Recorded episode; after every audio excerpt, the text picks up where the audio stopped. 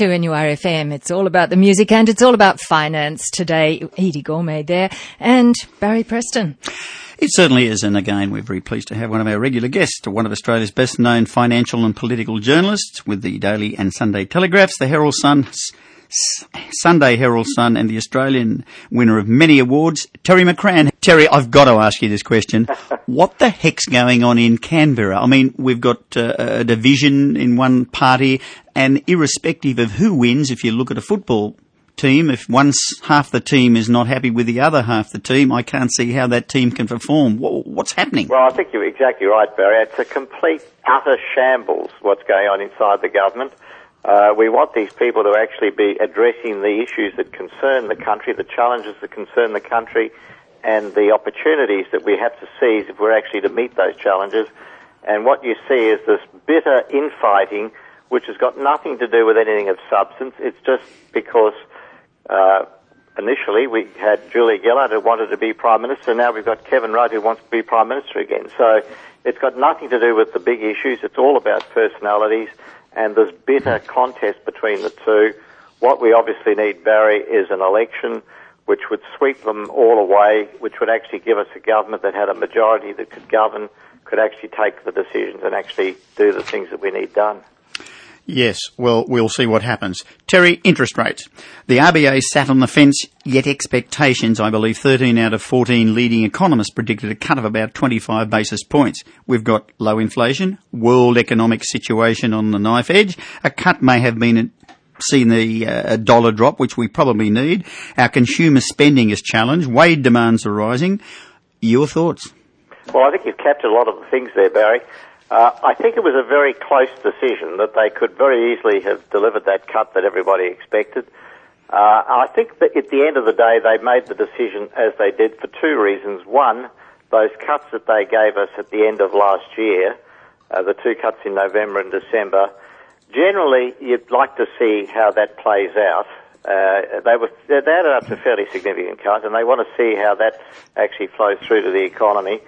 Uh, and the second thing is back then they were really worried that Europe and Greece was going to blow up hmm. and really cause really serious problems for the world financial markets. That hasn't happened, and they're a lot more, they're somewhat more comfortable about that now. So it's a case really of waiting and seeing. But you come back to this basic challenge that they have and that we have.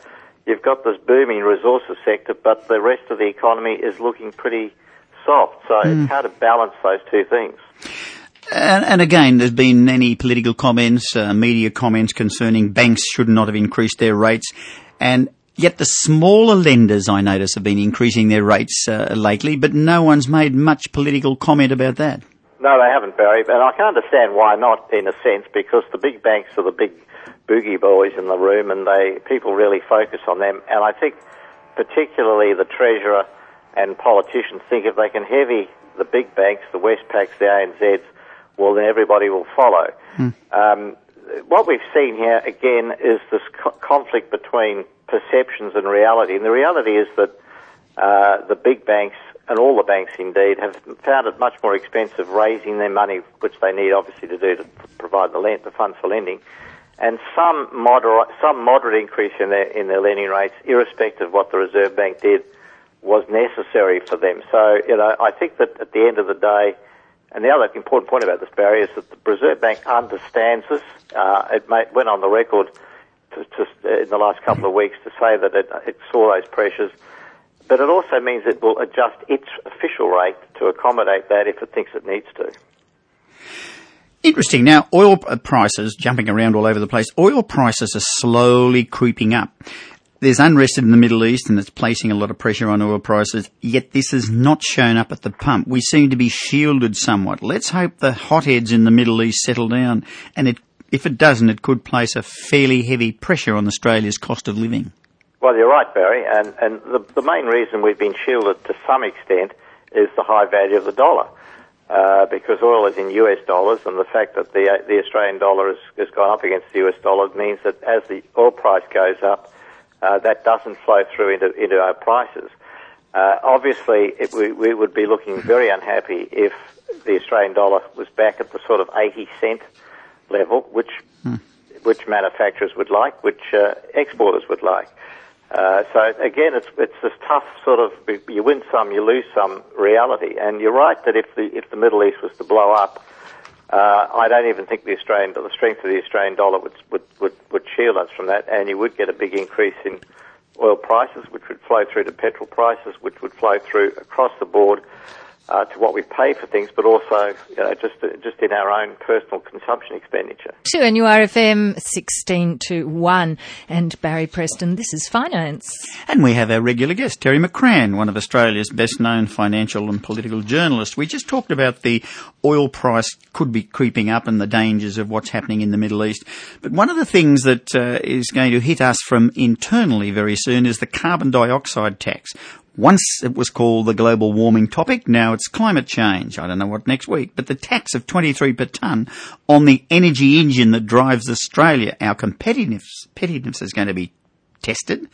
Uh, overseas carbon taxes in, in, not many countries is around about five and nine dollars. Terry, what's this going to have on our economy generally? It's going to be devastatingly negative, Barry. I mean, talk about a self-inflicted wound. Talk about a policy a decision by, by a government of a, of a country to, to, to shoot yourself in the foot.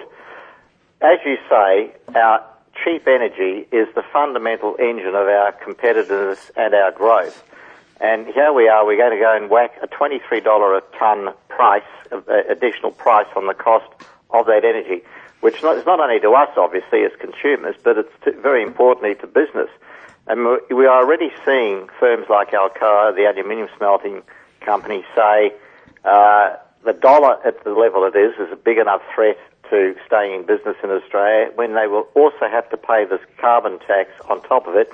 It more or less guarantees that that industry will close down in Australia and move to China, which will make obviously no difference to the emissions, but in the world's emissions, but will devastate Australia. And uh, one of the things I would have thought would have liked to have seen uh, in terms of this shenanigans in Canberra is for Kevin Rudd to actually offer a policy differentiation from, from the current government and to say, yes, I'm in favour of the carbon tax, but at this time it's insane to, bring it in at the level that you that we've promised to do so when it's so much higher than anything paid anywhere else in the world. Uh, let's either postpone it or let's uh, bring it in at a, at, a, at a much lower starting point. On top of the, on top of that, and what's happening now, we have, and this has been going on for years, and they've been opening their mouths and they've been telling us that uh, we're going to look at red tape. Now, red tape, uh, and you mentioned this in one of your articles, and it was an excellent, excellent article. Warnings can't be ignored. You said you have no idea how small business survives, or any businesses survive, and we're finding it ourselves. Well, Why this red tape? Well, it's tough enough, Barry, just doing business, operating a business in terms of the pressures that you face in the marketplace, the com- competition you now face pretty much from around the world thanks to the growth of the online world and computers. That in addition to that, to have to deal with all the burden of regulation and red tape that governments, both federal and state, impose on you is just mind-boggling. And you know, I have enormous sympathy and admiration for small business in particular who doesn't can't afford the, the legions of accountants and lawyers and so on to, to deal with it, that they have to deal with it themselves. Uh, and yes, it's a, it's a huge additional burden on business at a time in which you're struggling against the high dollar if you're a manufacturer, you're struggling against the high dollar if you're trying to export, and you've got this additional burden and you're also going to get the carbon tax come uh, July 1. But why do they keep passing regulations? It seems to be a milestone or a target. The more regulations we pass, the better. But the regulations that they're being passed are really not good because the previous regulations are not understood. I, I don't understand. well, it's so easy if you're sitting in Canberra to decide that this needs to be done to make uh, things better for minorities or to, to have uh, health and safety regulations or all sorts of things, and uh, it's very easy to sit in Canberra to pass the laws and to pass the regulations, and you're not ha- you're not having to deal with it at the coalface. And I think it's another point about the nature of who politicians are these days. Barry, in the old days, they would actually be people that had had some experience of real life, being, had experience of being either a worker in a real in a real industry, or a small business owner, or whatever now they're all just people that have lived their entire life in the political process uh, and have no, absolutely no, and Julia Gillard is, and both Julia Gillard and Kevin Rudd are perfect examples of that. They've never worked outside the political process in their entire lives. I mean, Kevin Rudd was a, was a diplomat for a while, but that's hardly dealing with reality. Having said that, the European challenge, here's another one. It seems the Europeans are suffering a form of speech therapy as there are talks and talks and talks and talks with little action. Greece has defaulted, I believe. I believe they've written off about 53% of certain loans. What's this? Uh, can you see anything playing out positively in that area? No, Barry, I can't. I think what they're doing is just shifted the problem further down the road and thrown hundreds of billions of dollars at it. I mean, the, the total amount of money that's flowing to Greece is something like $300 billion, and it's just a tiny part of the problem. As you say, there's Spain, much bigger economy, Italy, much bigger economy, both with much bigger debts, and the same issue has to be addressed there. So they've, they've tried to paper over the cracks, Barry, and it's not going to be something that's going to be sustained. At some point, uh, Europe is going to blow up in a big way, and uh, because what they're trying to do is completely unsustainable. It's not really dealing with the basic problems. Yeah, 2020, I believe, if they keep going the way they are, Greece's uh, debts will still be, uh, or the running of their debts will still be 120% of its gross domestic product. That is unsustainable. That can's being kicked down exactly, the road along Barry, Exactly. I mean, they go through this process of throwing $300 billion at Greece they're asking the Greeks to, uh, which I think they have to do to some extent because they try to live beyond their means, to cut spending dramatically, to cut wages dramatically. And as you say, at the end of all that, they've still got a huge problem. They're still down, down, down, down the bottom of the mine. Terry, let's hope Australia doesn't get to the stage where we have a huge problem like that too. Look, thank you very much indeed on behalf of everyone at 2NURFM 103.7. Terry, thank you very much and we'll be back soon.